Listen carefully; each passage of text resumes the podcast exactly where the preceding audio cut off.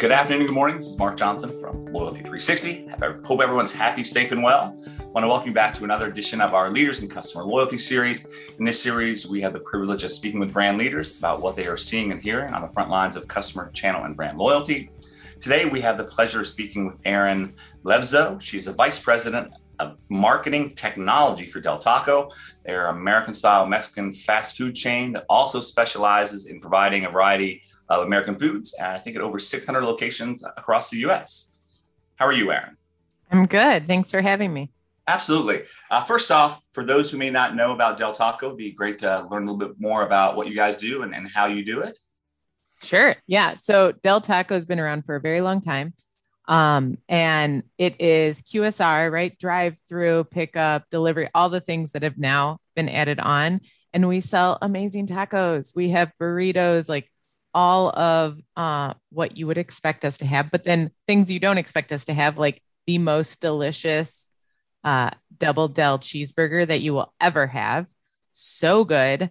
Um, our French fries, our, our crinkle cut fries are delicious. So we have a vast array of things, including our churros that are my favorite as well. Um, again, we're across the country. So when you're visiting any of the 17, 18 states that we're in, check us out. Absolutely. I'm sure people will do that for sure. Uh, also, we love to learn a bit more about the people we're speaking with, uh, get to know them on a little more personal level. Uh, would love to know about you, your history, uh, your role at Del Taco, maybe a fun fact. Uh, do you have 14 kids? Do you like to uh, deep sea dive, jump out of airplanes? Well, what's a passion or, of yours? Fun fact. All right. Well, fun fact. well, for me, I recently took up during the pandemic ballroom dancing, and I never thought I'd be a ballroom dancer, but I'm I've fallen in love with it. So my fun fact is that I have been dancing and competing in ballroom dancing for fun on the side. And the great thing about it is it allows me to take my mind off work every now and then. That's great. That's excellent. Um, and what do you do for Del Taco? Uh, what, what, was your history mm-hmm. before Del Taco? Yeah, so at Del Taco, I'm the vice president of marketing technology. Um, but quick rundown I grew up in Illinois, went to school, have a degree in theater, uh, graduated, moved out west, uh, landed in Las Vegas, spent 10 years in hotels, hospitality, casinos, which is very exciting and fun. Um, loved it, worked for all the big casino players in Las Vegas, moved to Dallas, worked for Wingstop restaurants, moved to Austin, worked for Freebird's World Burrito, where I was the vice president of marketing and then um, worked for Hathway Martech Agency, uh, leading CRM loyalty. And then finally was brought up to Wisconsin, where we live now. And I was the CMO of Marcus Hotels and Resorts. And then recently, during the pandemic, took the new role at Del Taco as the VP of Martech. Oh, great. Uh, and Del Taco is the finalist for this year's uh, Loyalty 360 Awards, and they're be, you're going to be presenting uh, later this month in October. Can you share us a little bit about uh, what you plan to share in your awards presentation? Yeah, I well, I'm going to talk all about the app we recently just launched, and we launched it working with Cheetah Digital. Um, no other outside agencies. We focused in on driving loyalty, and Del Taco has never had loyalty before, which was crazy to think about. That we we had an app, we had an offers app, but we never had loyalty. We never had built out any type of personalization engine focused on the customer. And so we'll be talking about that and what recently launched. Uh, it launched on September 9th, and we're very excited about it. Okay. Um, when you look at uh, the, the new app, the, the Del Yeah loyalty program, can you tell us what the program offers and, and what your customers uh, get from the program, and most importantly, why people should sign up for it? Yeah, absolutely. So it has intrinsic and extrinsic motivators. So it has the points program, right? Points and earn. Um, but what's different is it allows you redeem for multiple things. We just saw other big brands starting to add that you can redeem for multiple things on their accounts. And prior to that, we had done research and not every customer is the same. So allowing them to redeem for various offerings and various rewards was really important to us, as well as the ability to still offer them offers that are personalized to them, challenges, badges, and interaction gamification that allows the app to be stickier than just, hey, I'm using it to earn points when I go.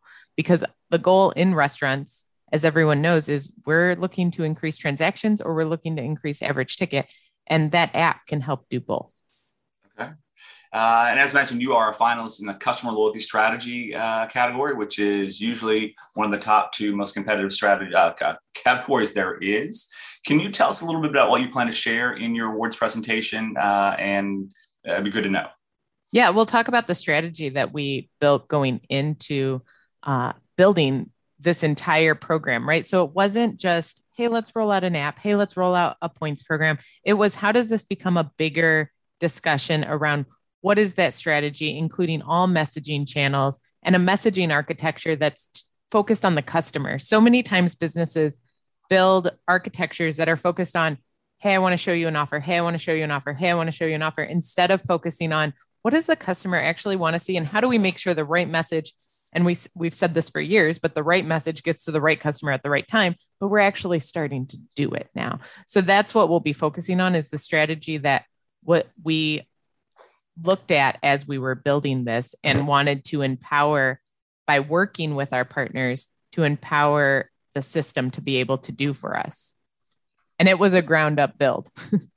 Okay great when you look at uh, some takeaways that attendees uh, can learn from uh, attending your session, what are some key takeaways that uh, you think brands would be able to kind of discern from your session?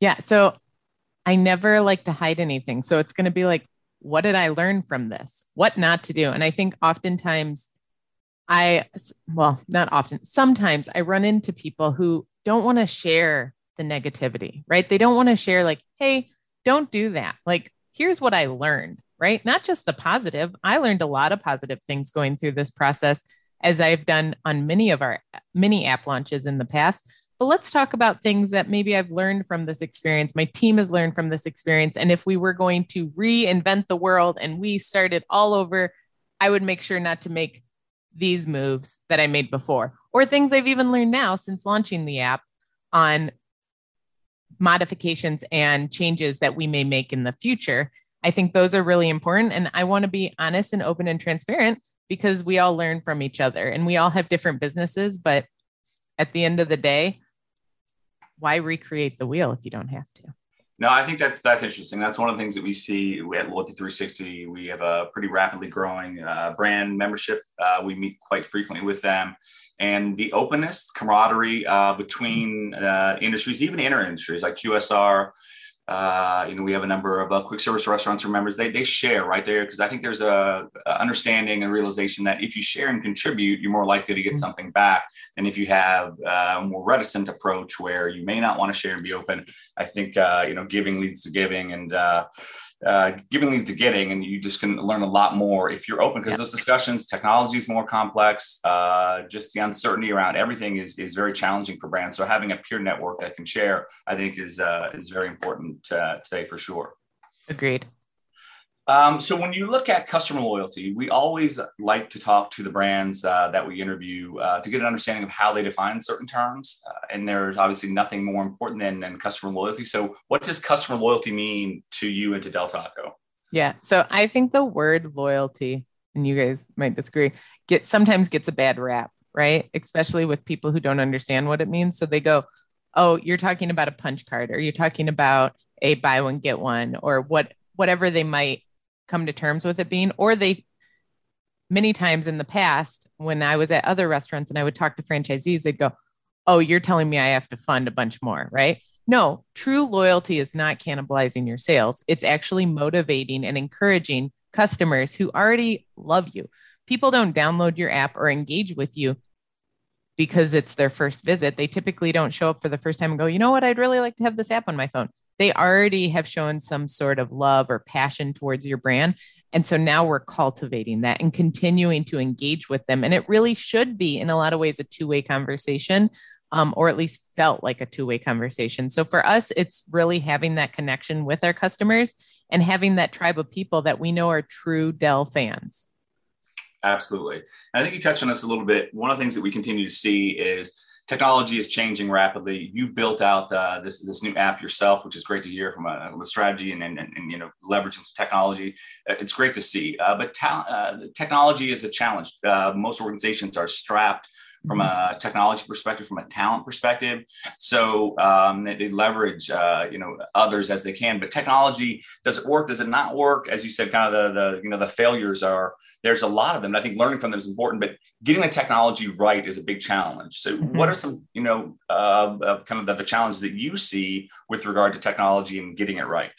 Yeah. Uh, well, it always comes down to time and resources, kind of like what you touched on, right? So, do I have the people? Do I have the money? Do I have the time?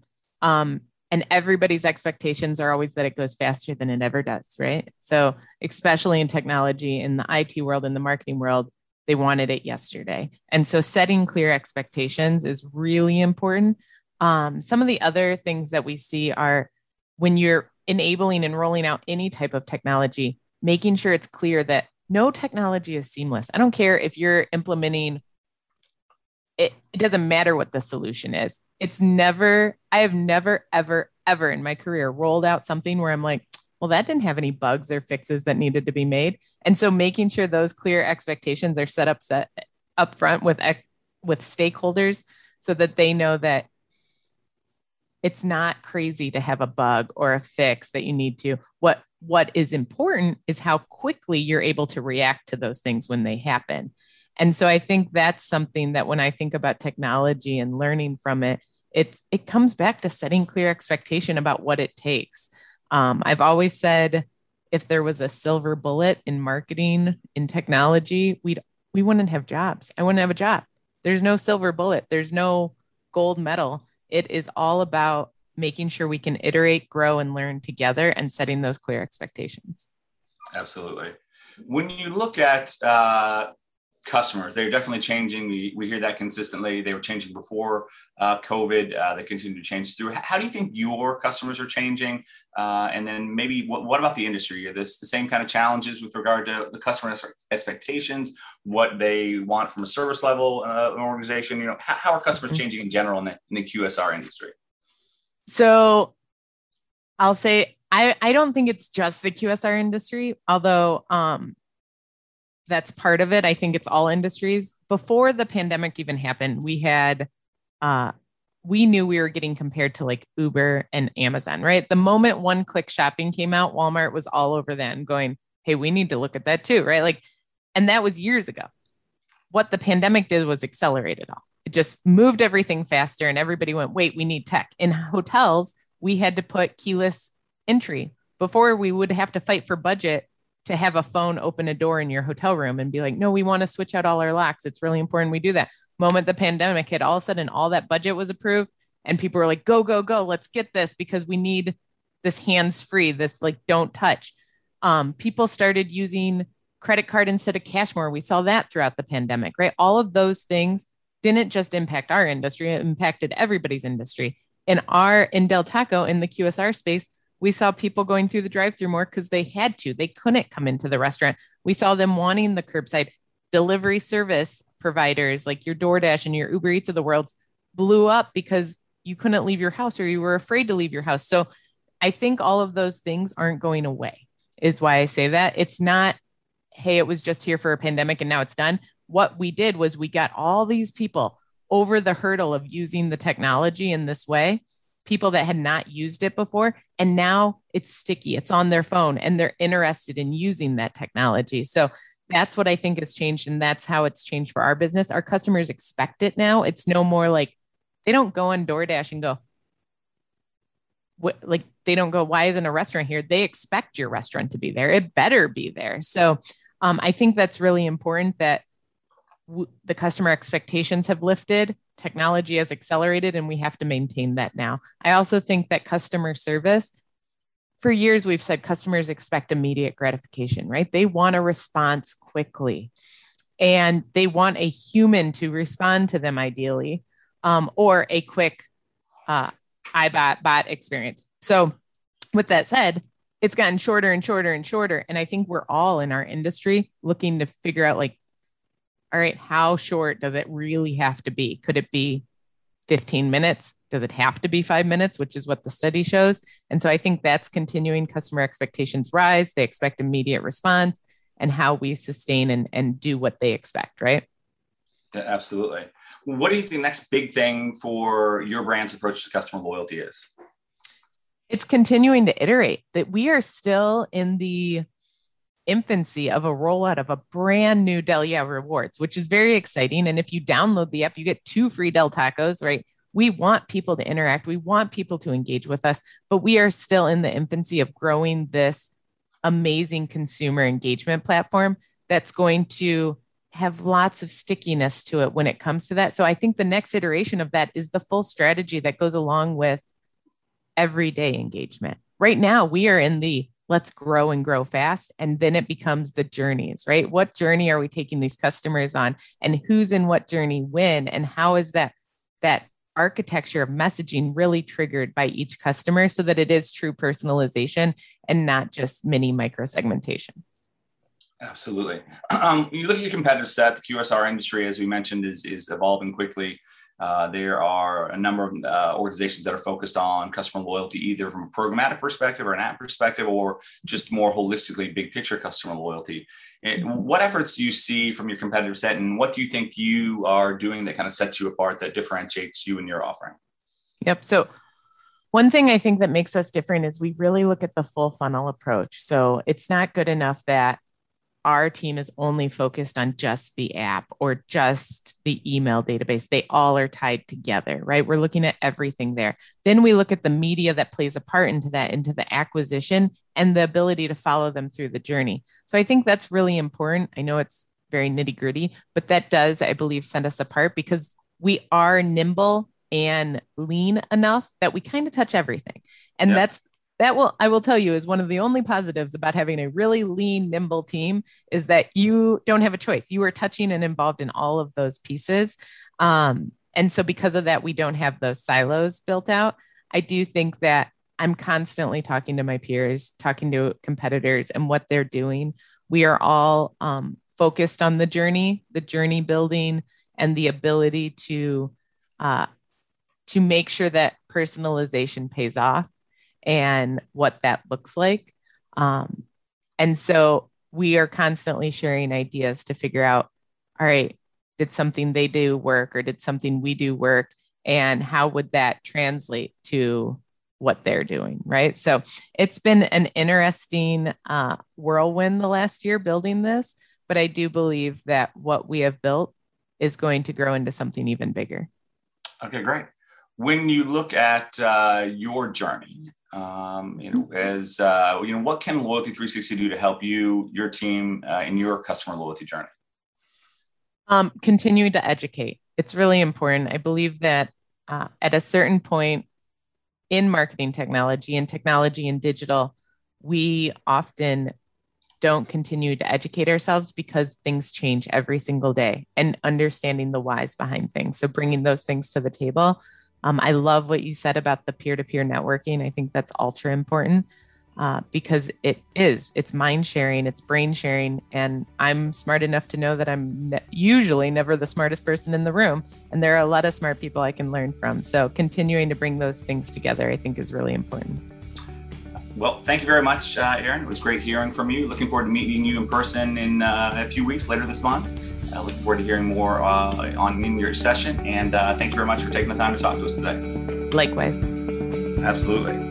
Thank you everyone for watching and looking forward to seeing you at the end of the month in October as well. Have a wonderful day.